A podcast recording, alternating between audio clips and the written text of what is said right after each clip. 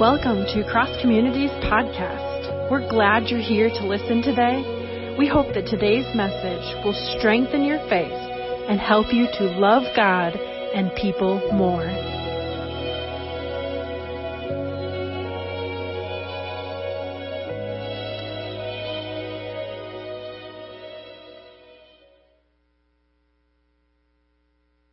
Well, if you have your Bibles with you, I want to invite you to turn to Isaiah chapter 64. That's near the end of this prophetic text. Isaiah chapter 64, and we're going to read verses 1 through 9.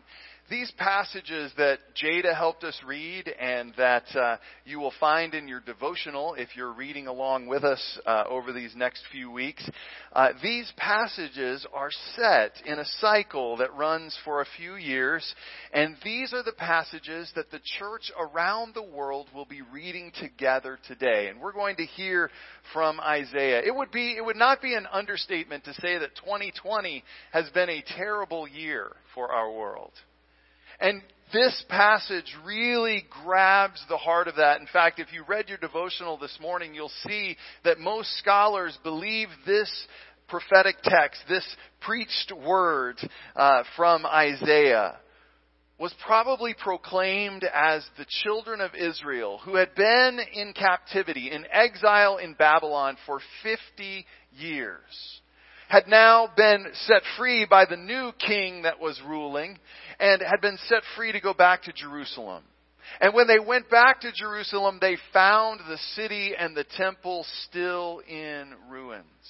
And as they sat amongst the rubble, as they sat and looked around at all the destruction, at some moment God's word prompted Isaiah to stand and to begin a sermon of lament. And that sermon actually begins in chapter 63, but we're going to jump in at chapter 64, beginning at verse 1.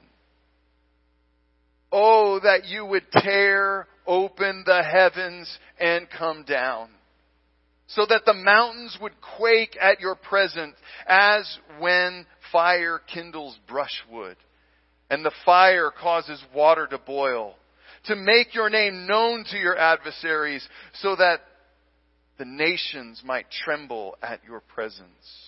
When you did awesome deeds that we did not expect, you came down, the mountains quaked at your presence. From ages past, no one has heard, no ear has perceived, no eye has seen any God besides you who works for those who wait for him. You meet those who gladly do right, those who remember you in your ways. But you were angry and we sinned. Because you hid yourself, we transgressed. We have all become like one who is unclean, and all our righteous deeds are like a filthy cloth. We all fade like a leaf, and our iniquities, like the wind, take us away. There is no one who calls on your name or attempts to take hold of you, for you have hidden your face from us, and have delivered us into the hand of our iniquity.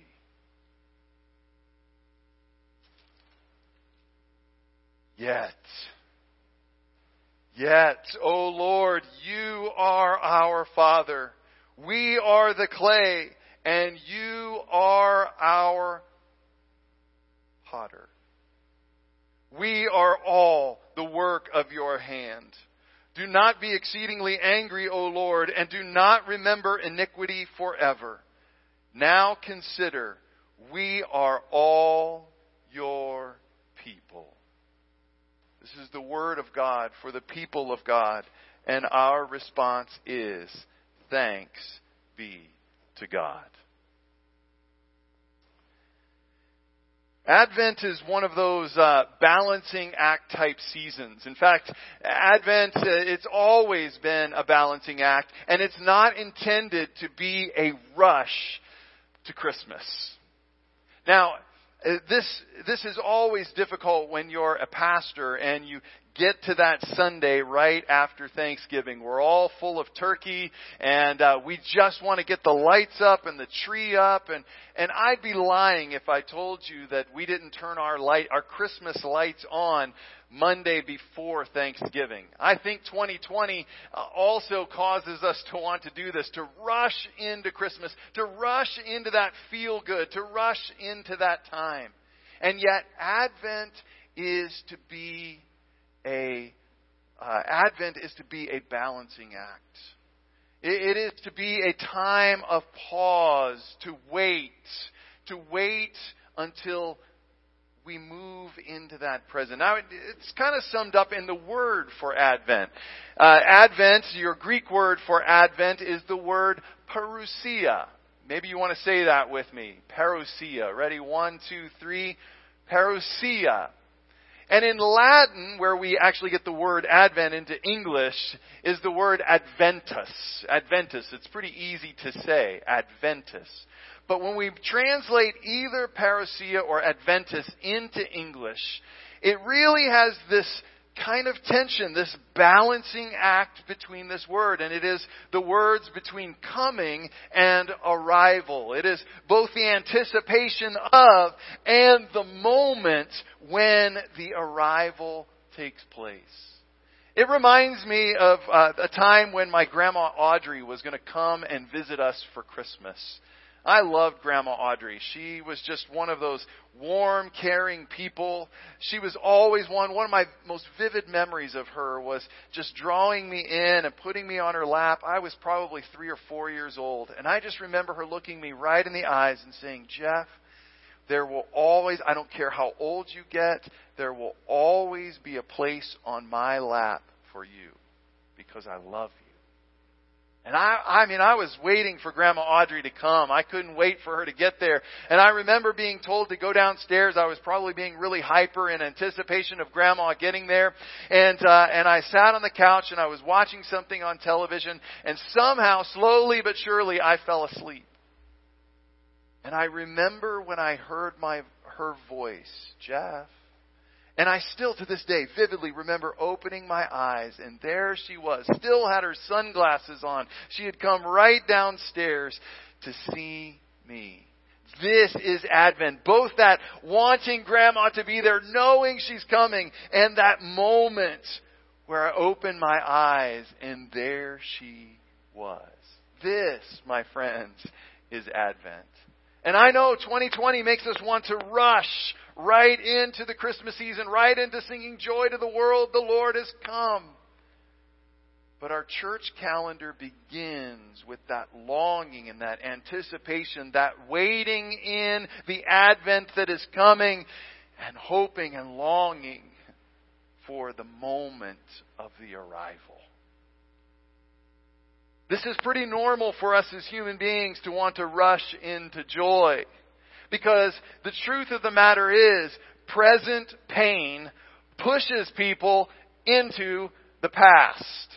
I know you thought I was going to say future, didn't you? But present pain pushes people into the past. And yes, today's sermon is brought to you by the letter P. Present pain pushes people into the past. We see this. First of all, it pushes them to look back at the past as a powerful past. And we see that right at the beginning of our verses where the prophet stands and says, "Oh, that you would tear open the heavens and come down." I know he's longing for that future when the heavens would be torn open, but where is that promise or that hope based in? It's based in the past. That you did that before. We remember when you tore open and you came down on the mountain and it shook and it scared us. It was like fire on the mountain of God. That was a great Advent. And we long for that to happen again. That pushes them into that powerful past to escape and to get back to the way things used to be. And that's where we want to go, isn't it?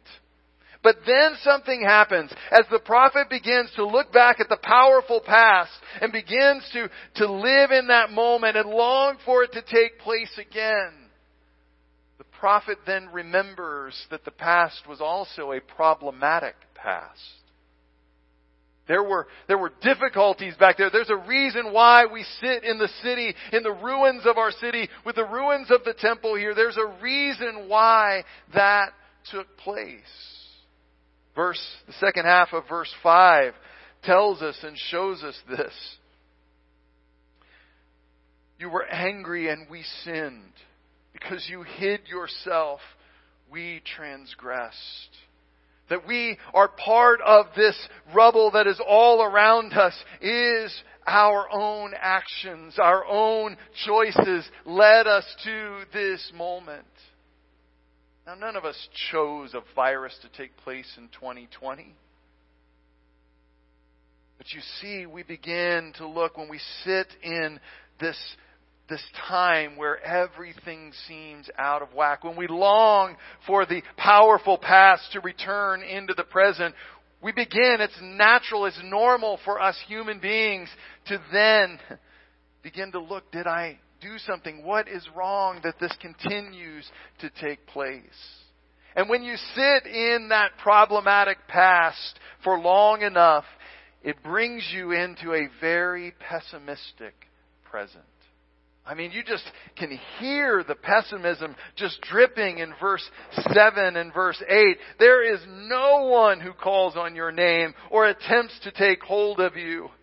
For you have hidden your face from us and have delivered us into the hand of our iniquity. I mean, you can just hear this. All our ways of righteousness and right relatedness leave stains, the prophet says. This is where he is going. All our ways of righteousness, of right relatedness, leave stains. Doesn't it just feel like that right now? No matter how much you or I seem to try to do the right related thing, to say the right thing, it just seems like somehow it never quite comes off the way we think it should. The author says that we wither like leaves and are blown away by our iniquity. If you've ever struggled with any form of addiction, you know the truth of this poetic statement. That it feels like those things that have hold on us cause our life to wither like leaves and to be blown away by iniquity. Now, iniquity is not a sinful action. Iniquity is the character behind the action that drives the action that we might later label as sin or addiction or something along those lines. It's that selfishness, that underlying self-centeredness that is there. And he ends, as we've already said, he says, no one calls on your name or attempts to take hold of you. Right about now, you're probably thinking, I thought today's candle was about hope. I mean, we lit it. It's right back there. It's still shining brightly. It is. Hang in there. We have to see the full picture for it to be called hope. This is important. We have to see the full picture of the past and the present for us to begin to move into hope. In fact, the great German theologian Jürgen Moltmann, he defines hope this way. He says, genuine hope is not blind optimism. It is hope with open eyes, which sees the suffering and yet believes in the future. Let me read that for you again. This is Jürgen Moltmann. Genuine hope is not blind optimism. It is hope with open eyes, which sees the suffering and yet believes in the future. You see, Dr. Cornel West wants to draw a distinction between optimism and hope. Dr. Cornel says, optimism tends to be based on the notion that there's enough evidence out there to believe things are gonna get better. I mean, for now, for today's time and purpose, I am optimistic that soon we will be able to move back into the regular rhythms of our day. Why? Because we have three different companies with vaccines that seem to be 90 or 95% effective. And so that, based on the reason, based on enough evidence, I can be optimistic. But that's different from hope. Way different from hope. And so there's a moment where we need to take, as we are moving from that powerful past, and we're looking at a problematic past, and it brings us into a pessimistic presence. For hope to begin to take root, we need to take a pregnant pause. A pause that's not just breathing in and out for the sake of it, but a pause that is full of something that we know is coming. And you see that even in your scriptures. If you look in your Bibles, for many of you, there's a double space or even a triple space in between verse 7 and verse 8. For me, it's an actual turning of the page. It's as if the writers wanted us to know that pregnant pause that is going to move, and we're not called to rush through that pregnant pause. We're called to rest here. And as we rest here, we begin to hear the prophet, the preacher, the poet finally say that hopeful word, yet. Yet. Let that hope of the word yet push you from pessimism into what is possible here. The hope of yet, the hope that does tear open the heavens at that moment and begins to say, you are our Father. Therefore, we can trust that you are with us even in our suffering present, even in the rubble that was caused even some by our pessimistic present and our problematic past. We can trust that you are our Father and you have our best interest in mind. You are with us in this moment.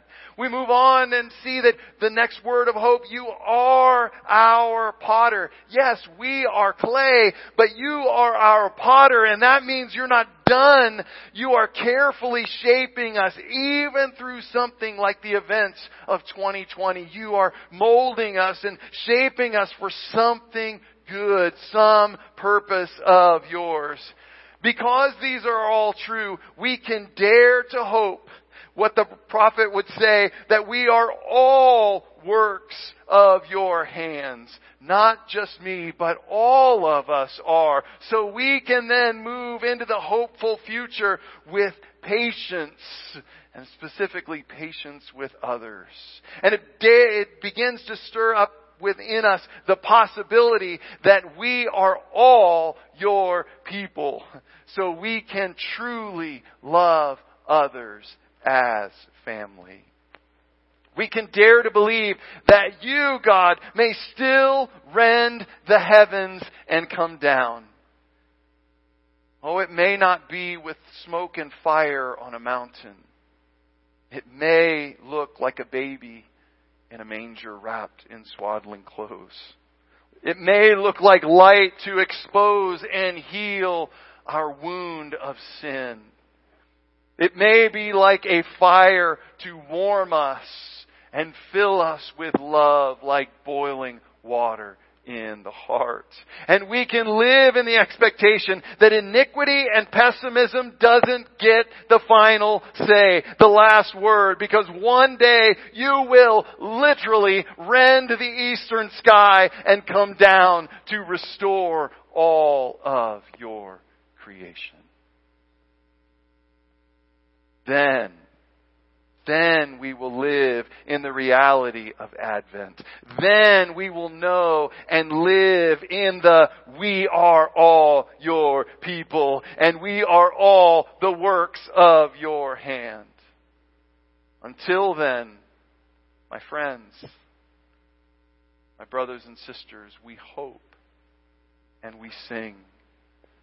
Come, thou long expected rejected Jesus, born to set thy people free from our fears and sin.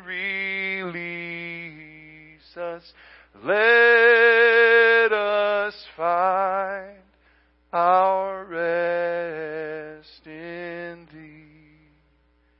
You're our strength and consolation, hope of all the earth Thou art, dear desire.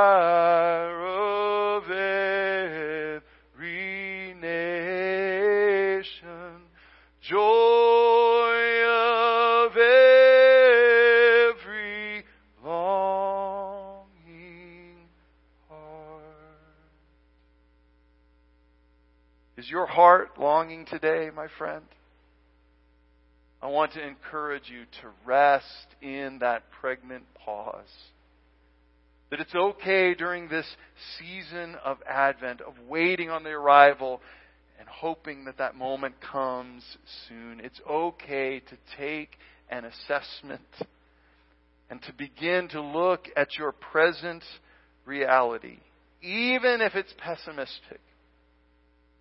And begin to let the hope of Advent move you from pessimism into possible as we wait for the Advent of the one we celebrate at Christmas.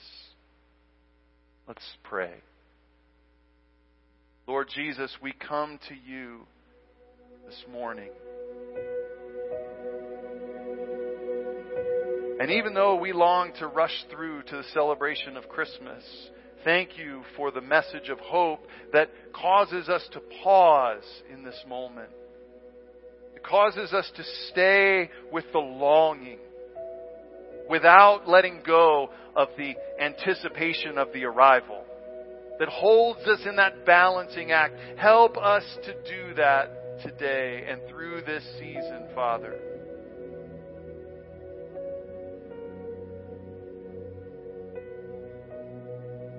God, the truth is, many of us, we've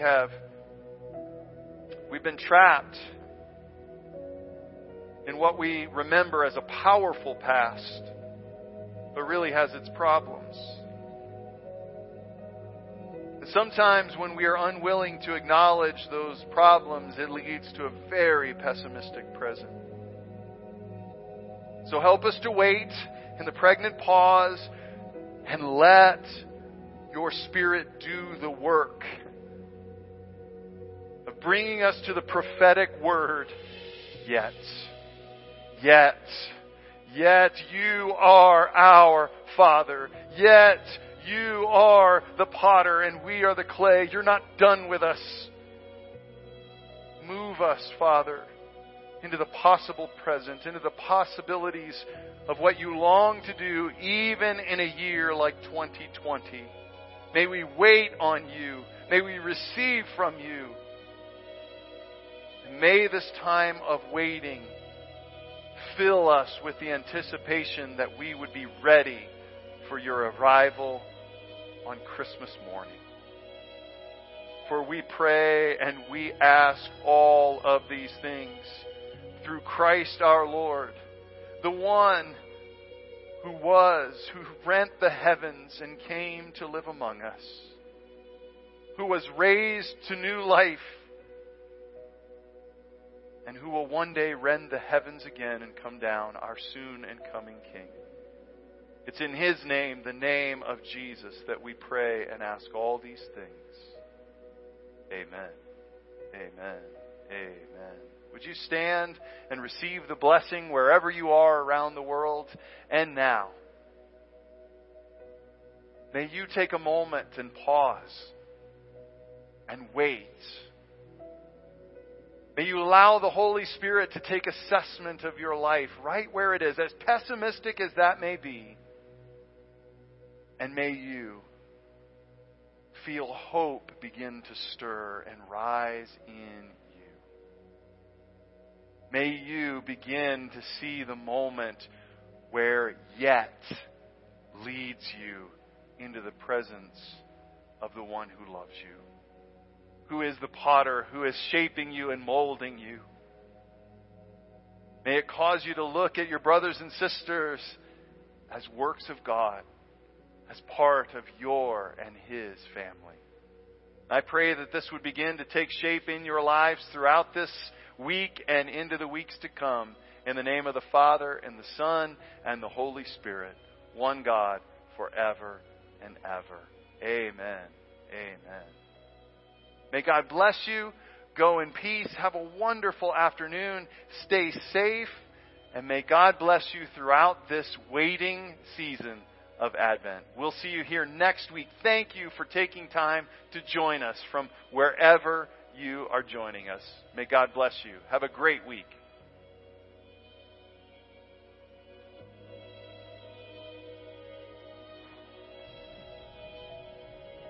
Thank you for tuning in to Cross Communities Podcast. We hope you will join us next week.